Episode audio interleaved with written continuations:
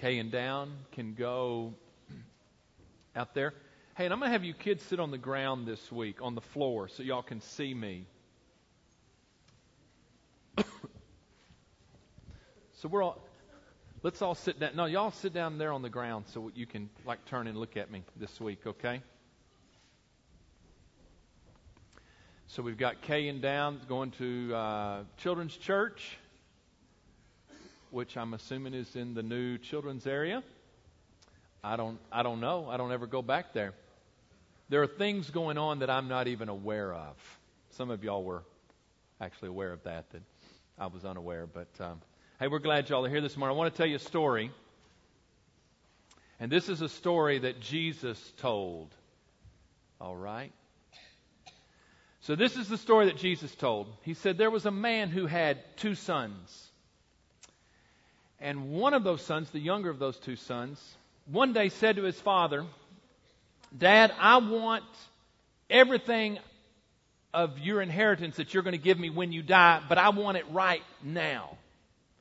And the father gave him the part of his inheritance that he was going to get when he died, and he gave it to him. And, the, and Jesus tells this story, and he said, only a few days after that, this son went with all of that money and he went into a far country and the Bible says that he just wasted the money. He spent it on whatever he wanted to. And he had a big time, apparently. But something happened. He ran out of money. And there was a famine, kind of an economic downturn in that country. And there were a lot of people in a lot of serious need. And this young man couldn't support himself.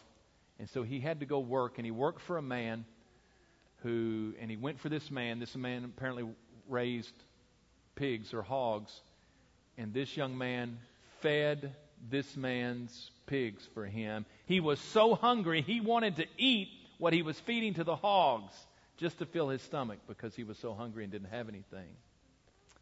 And then the young man realized something. When he had hit rock bottom, he said, You know what? The men that work for my father have a better life than this. And so this is what I'm going to do. I'm going to get up from where I'm at and I'm going to go back to my father and I'm going to say to my father, Father, I have blown it. I have offended you. I have been a horrible son. And I'm not asking to be your son anymore, but will you hire me as one of your servants so that I will have something and I'll be taken care of? And so the young man got up from that far country that he was living in, and he went to the Father.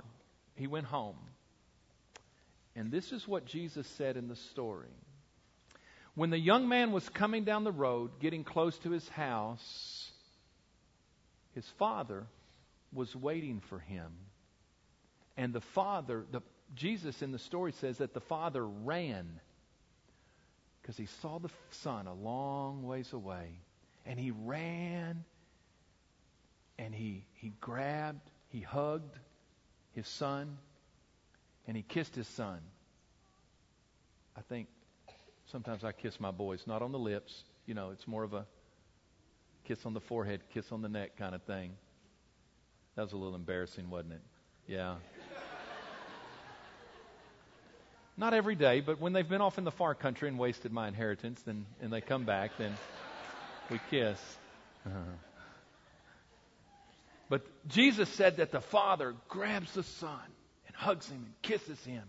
And the Son says, Father, I'm not worthy to be your Son anymore, and I'm not asking for anything. Will you just hire me to be one of your servants? And the Father doesn't even respond to the Son. He tells the other men that work for him, He said, I want you to go and I want you to get him new clothes and new shoes. And I want you to go and I want you to begin to prepare the best meal we have because this, my son, was lost and now he is found.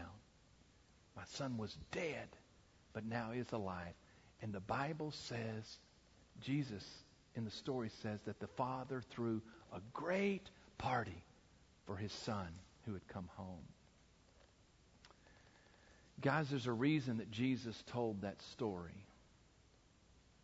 Jesus told that story for all of us so that we would know that when we have failed, when we have done things that the Heavenly Father doesn't like, in fact, if we have offended Him in the greatest way we could, when we have failed, that the Father is there with open arms to forgive us and to receive us back into fellowship or relationship with Him. You see, Jesus told that story not really about a father and a son, but He told that story about our Heavenly Father and us so that we would know whenever we failed and we're as far away as God is, from God as we could imagine that God is a Father that receives us back into His fellowship. And so I want this is what I want you to know today. I'm going to talk about some other things in my sermon, but I want you to know that we have a heavenly Father that when we fail receives us back in forgiveness and grace back into his fellowship. All right? Thank y'all. Y'all have been great this morning.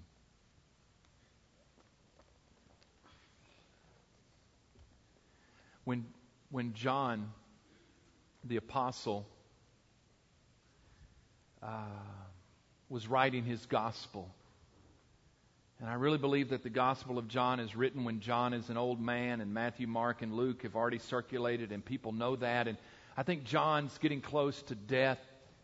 He was the last of the twelve to still be alive. That John wrote his record of the life of Jesus. Now, you have to realize that John walked and lived with Jesus for three years.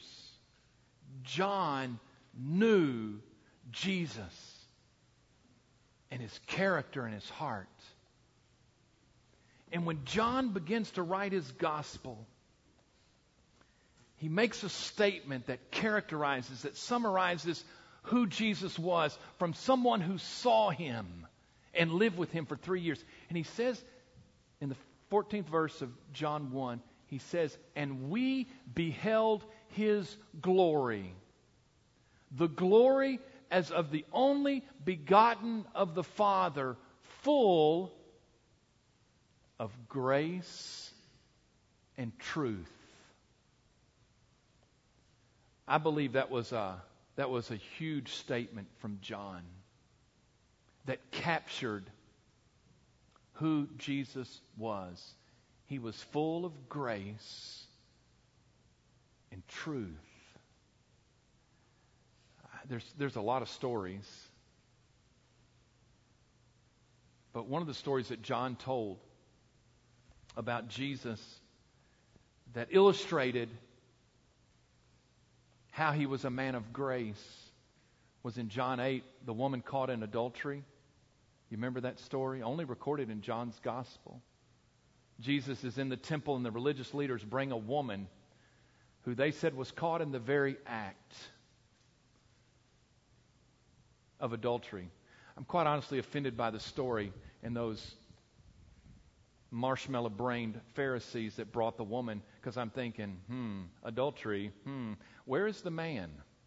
But anyhow, we'll talk about that later. It's not in the Bible. They bring the woman and throw her before Jesus and say, Teacher, this woman was caught in the act of adultery, the very act. The law prescribes that she should be stoned. What do you say? You remember the story. It says that Jesus didn't respond verbally. It says that he knelt down and he began to doodle or draw in the dirt or write something. I don't know. It doesn't record what he wrote, but he wrote with his finger, kind of like cricket doodles. Are you doodling right now, cricket? There's the doodle. Yeah. Oh, she's taking notes. It, here in just a minute, when she starts fading out, she'll start doodling. Yeah. Won't you, Melanie? Yeah. Anyhow, I don't know if Jesus was taking notes or he was doodling, but he begins to write and he doesn't respond. And uh, finally, he makes a statement. And he says, He who is without sin cast the first stone. And He goes back to doodling on the ground. And the Bible says, starting with the oldest down to the youngest, they began to just walk away until they were all gone. And Jesus looks up at the woman and said, Where are your accusers? And he said, Neither do I condemn you. And Jesus said, Go and sin no more. There's probably a lot of stories we could highlight from the Bible about the grace of Jesus. Maybe to those that society thought were the worst of sinners. When Jesus says to the woman, Neither do I condemn you, go and sin no more, he was representing or reflecting the grace of the Heavenly Father. Jesus Remember, remember what John said at the start of his gospel? And we beheld his glory, the glory as of the only begotten of the Father. When, G, when, when John said Jesus lived out full of grace and truth, it, his life was a representative, a representation or a reflection of who the character of the Heavenly Father was. God is a God full of grace and truth. And Jesus was reflecting that in his encounter with the woman caught in adultery. I want you to think back with me as we think about grace about the prodigal son. If you're needing to read that story, that's in Luke 15. I wonder in the story of the prodigal son how that younger son's attitude changed once he had come home. Now, I know we don't know this because Jesus is telling a story. So we don't really know. But I got to thinking about what must his attitude have been like before he got the courage to come to the point in his life of basically saying, Dad, I wish you were dead right now. Give me what is mine. I'm thinking he must have been a miserable young man. He must have been miserable to live with. Think about what his attitude must have been and what he reflected as he worked for his father and he lived in, around the house. Thinking that dude, mm, bad attitude. I wonder how that changed after he came home and began to work, work for the Father again. I kind of always thought this that probably it was kind of hard for Dad before that to get him up out of bed and go to the fields and work. I kind of have a feeling that next day after that party, even though they may have partied all night, the younger son was up going, What do we need to get done today? Great attitude. What was it that changed in his life? He had experienced the grace of the Father. And it changed everything. And you see, that's the way it ought to be in our lives. When we have experienced God's grace, then it ought to change us and we ought to live out that grace. When God the Father has extended His grace to us, there is a challenge that then we extend that grace in our lives to those around us.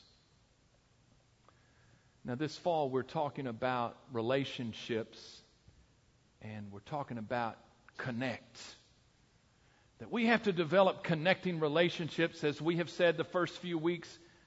Our first connecting relationship with God, that we have a genuine uh, relationship, a day by day relationship with Him, and that w- when we experience Him and His character and His life, and we, we are uh, uh, you know, focused upon His Word, and spending time with Him, that then that experience then ought to be extended out to those in our life. And so this morning we take a little bit of a turn. We've been talking about our connecting relationship with God the Father.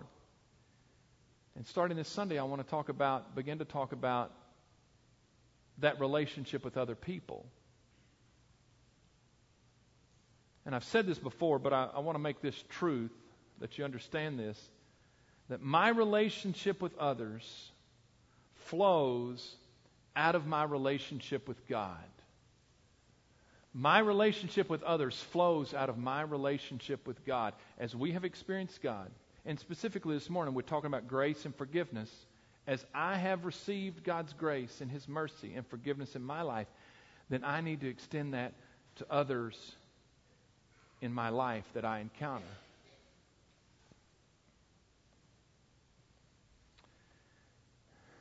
I want to specifically talk about today and really the next several weeks developing connecting relationships within the body of Christ.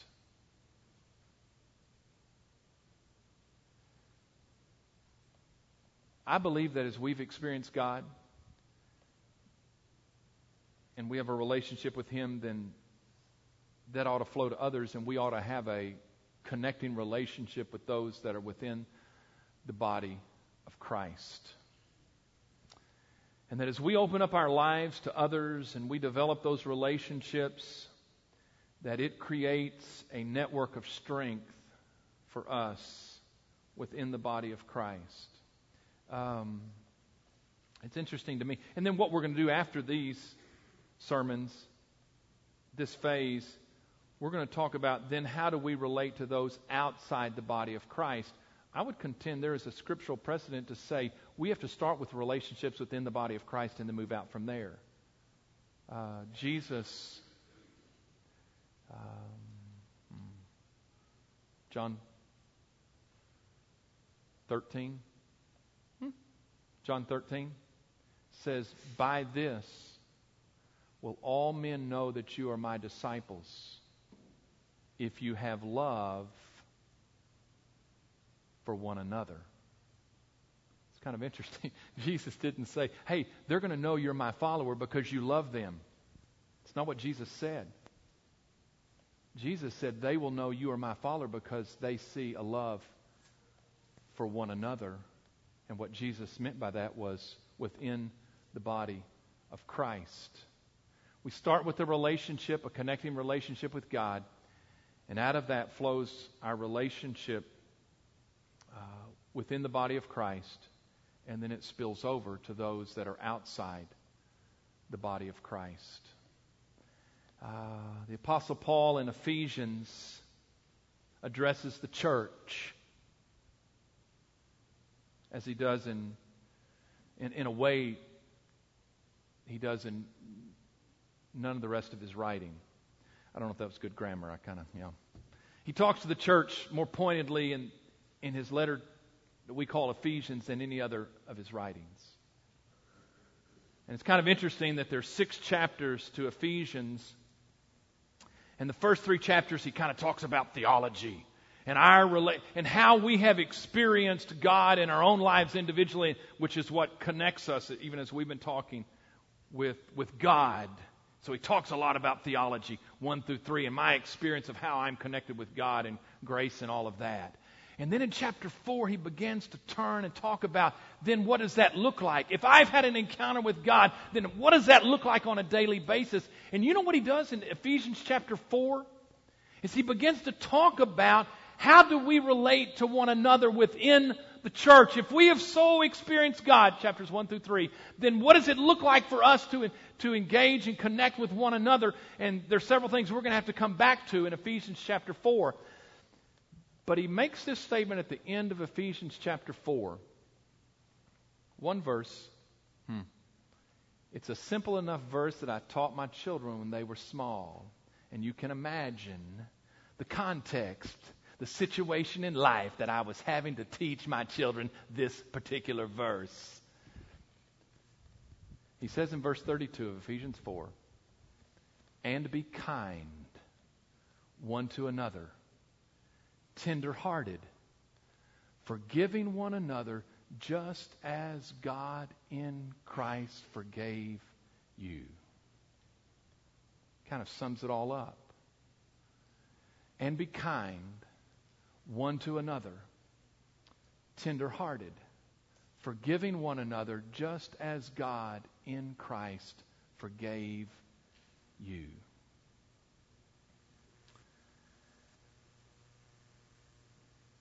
Two times in that one verse, Paul uses the phrase one another.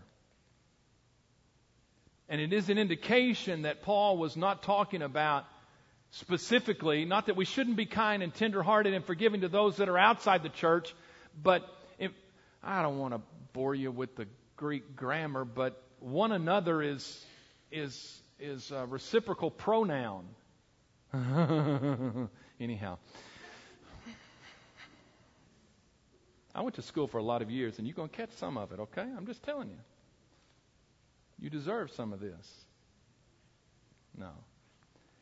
But a reciprocal pronoun is, is, a, is a unique pronoun. It's not he, she, it, they, them, us. It's beyond that. It's a pronoun that denotes a group of people and a connectedness among them. And it's, it's, it's one word in the Greek, but in the English, it is the phrase that captures that one to another or one another. It's a special pronoun.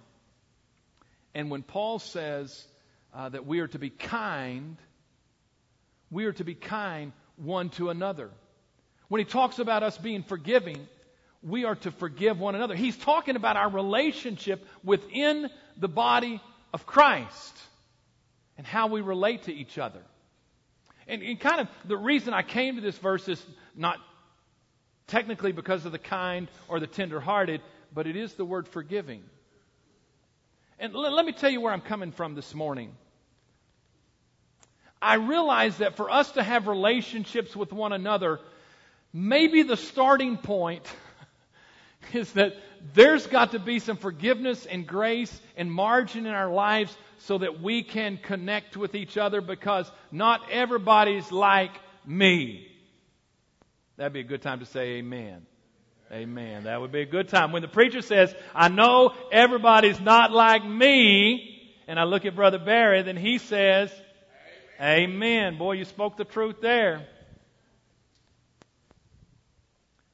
And I realize there's got to be this margin or give and take or this cushion that allows us to be interrelated with each other. And I believe it's in that, it's in that word that Paul says, forgiving one another just as God in Christ Jesus forgave you. It's, it's the same word. Now, it's interesting to denote that in the New Testament there are two words that are translated in English to forgive. Uh, the first one that is actually more common than the one we're going to talk about here in just a minute that's in Ephesians 4:32 is the word at its base it means to leave or to let go. And so you know, I could just preach a sermon that part of forgiveness is just just let it go. I'm sorry, I didn't mean to raise my voice. I caught you off guard up there. Just let it go. That's what the Greek says. Let it go. Forgive it. Let it loose. Leave it. Let it go. And there is a, something significant in us that part of forgiveness is me just letting some things go. I forgive that. I let it go. It's an offense, whatever. Something's happened. For my own spiritual walk and sanity, Brother Barry and I think I talked about this. You, you've got to let some things go. Brother Barry, this is true even just in the secular psychological world. I mean, this is, but it's in, invariably when you look at spiritual truth, there's a, it becomes the basis of that psychological truth. There is something psychologically healthy of just forgiving and letting some things go. You've got to to be able to move on and to maintain your sanity. And so part of forgiveness in the New Testament is the challenge. You've got to let some things go. Well, I said all that to say that's not this word. No. Mm-mm. That's one of the words for forgiveness in the New Testament. The other one is a word that we get our word for grace from, and that's this. Technically, and you realize when you move from one language to another, you get nuance of meaning, but in the sense, Paul says in Ephesians 4:32, "And be kind one to another, gracing one another just as God in Christ Jesus graced you." but when we don't we don't generally use grace as a verb, and when it becomes um, a, a verb, the noun becomes a verb, then we the maybe the closest that communicates that is forgive. And so in Ephesians 4 it says forgiving, and, and that is part of what it means to grace, to extend grace. But this is the word that is in Ephesians 4:32 is the word for grace. And grace is a word that means and in essence to give. So if if uh, the first word for forgive means to let go, this verb means to give. And in fact, if let go is something almost from my perspective, I need to let some things go. This other word communicates the other side of that, that I'm receiving a gift. So as the offended person, I am letting it go. But for the person that has been offended, that you let go, I am receiving a gift. I am receiving grace. You are giving to me. And so I think in some respects, it speaks of two sides of forgiveness. And so when we talk about grace, we're talking about something that the other person does not deserve. Uh, the accompanying qualities of grace, I think, are in, in, in verse 32. Part of grace is, yes, forgiving, but I think you also fill out the meaning when you understand that, that Paul first says in, in Ephesians 4.32, and be kind. To be gracious to someone is to be kind. And invariably, we, uh, sometimes we do a better job of extending kindness to those we don't even know than the people we know most. And part of what Paul is saying, those that you know the best that you're in the body of Christ with, be kind.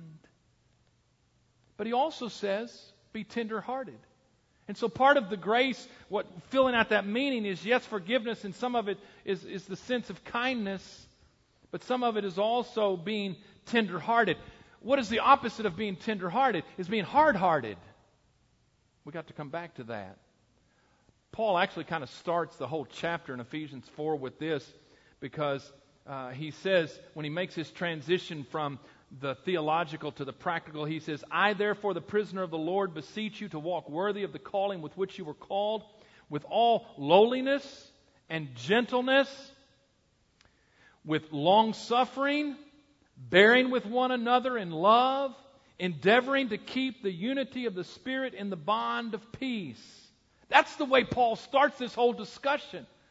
And you see some of those other words that he talks about humility, lowliness, and he talks about gentleness, which is uh, close to kindness, and he talks about long suffering. Do you know what the Greek word for long suffering means?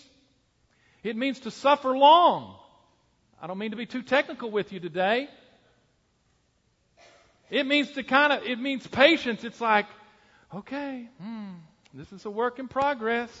Let's be long suffering. And he says, bearing with one another. And then he says, in love, endeavoring to keep the unity of the Spirit in the bond of peace.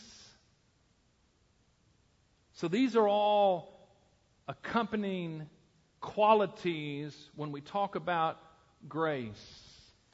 It's that word tenderhearted. And be kind one to another, tenderhearted, forgiving one another just as God in Christ Jesus has forgiven you. Tenderhearted. Uh, the opposite of tenderhearted is to be hard-hearted. And what that denotes to me is we have a response, a couple responses when we are in relationships with people within the body of Christ and differences arise.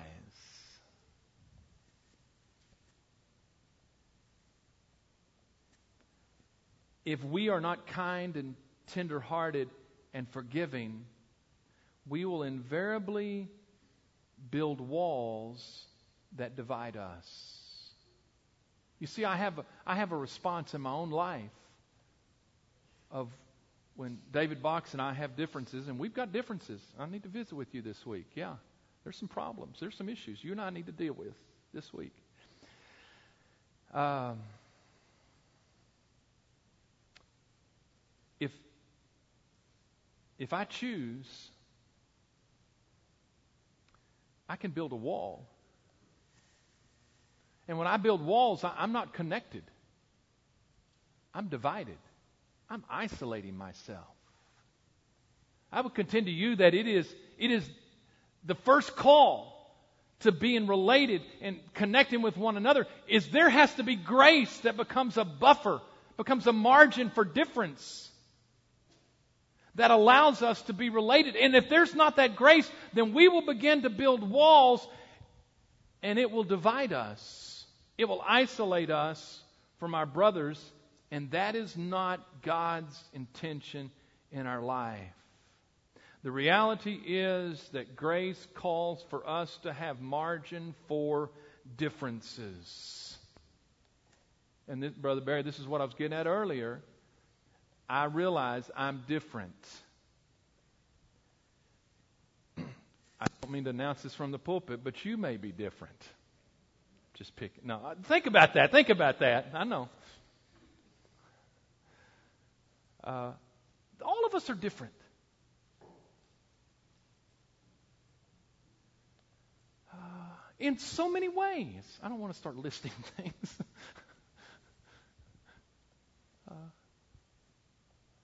But just sometimes the way we live or see life or do take care of things. The people that you are called to be in a family with in the body of Christ, they're going to be different from you. And if there isn't grace in your life, you're going to begin to build walls that divide, and that's not what God intended. Let me say this. If you want to find fault in my life, oh, it won't take you long. You're not going to have to search hard and wide.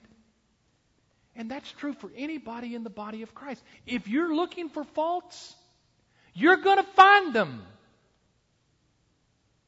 And if you choose, those are going to, and you choose that to be a problem, then it's going to build walls. Instead of developing, connecting relationships, that's why we must extend grace. If you are looking for faults within the body of Christ, you will find them because all of us are sinners. Your pastor's a sinner. This is about the time my wife goes, she, she thought in her mind, Amen. Now we're getting down to the truth. No, she's too sweet for that.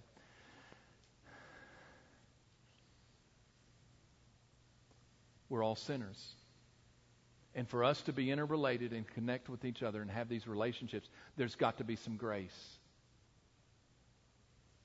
You know, I get this picture from the scripture of eternity. You know what the Bible tells us is going on right now in eternity? It's like a courtroom, and there's two people up there pleading their case. You know what it says? Is that Satan is there before the throne of God to accuse who? The brethren. God's children. Sistren too, okay? Don't think you you escape this, ladies. Satan's up there going, oh, Sammy Weaver, I'll tell you what, mm, yeah, this, this, this. And we don't have time for all that this morning, Brother Sammy. Accusing the brethren, pointing out all the faults of God's children. There's somebody else in that courtroom, and it's Jesus.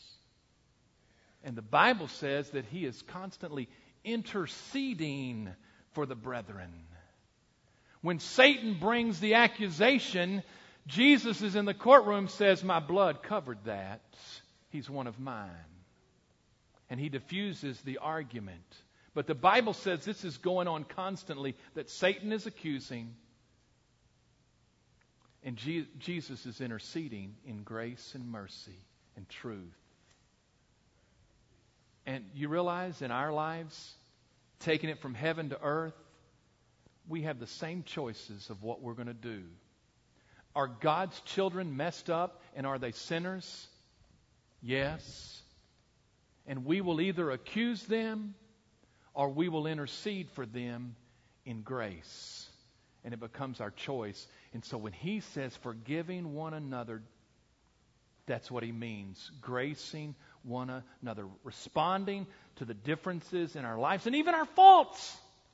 I'm not saying it's just uh, non moral issues, it can be moral issues. I respond in grace. And here's the kicker this is why, and this is, this is the final point. Just as God in Christ graced you. You say, well, I, pff, preacher, you just, they get on my last nerve. Mm. They did this. Th- th- yeah. And so did I, and so did you. And God forgave me. I'm telling you today, when you come to the point and the enemy says, you don't need to forgive them, you don't need to extend grace to them because this and that and this and that, you go back to the truth that says, I, I really believe this in my own life. This is where I come back to in my mind. I, God will never ask me to forgive somebody else more than He has already forgiven me. I draw from the well of God's forgiveness in my own life to extend that grace to you. And my challenge to you as a pastor is that's what we have to do. I believe it is a starting point for having connecting relationships is to first extend grace. Don't be an accuser of the brethren, but be an interceder for the brethren. In Ephesians 2, Paul talks about what God did for us. He says, But God, who is rich in mercy because of his great love with which he loved us, even when we were dead in trespasses, made us alive together with Christ. By grace you have been saved, and raised us up together and made us sit together in the heavenly places in Christ Jesus, that in the ages to come he might show the exceeding riches of his grace in his kindness toward us in Christ Jesus. And then verse 8 For by grace are you saved through faith. Christians never forget that apart from the grace of God, you could not be in relationship with Him. If the father of the prodigal son that day had said, You have offended me deeply, and you have no right to be my son, and you need to get off of my property, he would have had every right to do so. Except Jesus wasn't telling a story about how we would respond. He was telling a story about how God the Father responds to us. And he hugs him and he kisses him and he clothes him and he feeds him and he restores him. And I believe it changed the prodigal son. And if you ever wonder, how can I extend grace? Remember what it is that God did for you. Amen. It's all about people. You say, well, he or she's not worth it. Well, to God, they were worth it because He sent His Son to die for them and extend grace to them. And if God has so extended grace to the people in this room and in our body of Christ, so should I have no right to refuse grace. Let us do the same. Let me pray. Won't you stand with me this morning? Father, today I pray that we would, you would bring us back to the place of grace and to remember what it is that you've done for us. And Father, I pray that you would so fill our lives with your grace and forgiveness that, Father, it would spill over first to those that are within our own church family, the own, our own body of Christ, and then to others. And so, Father, I pray that you'd mark us today and you'd change us. Father, we pray this in Jesus' name. Amen.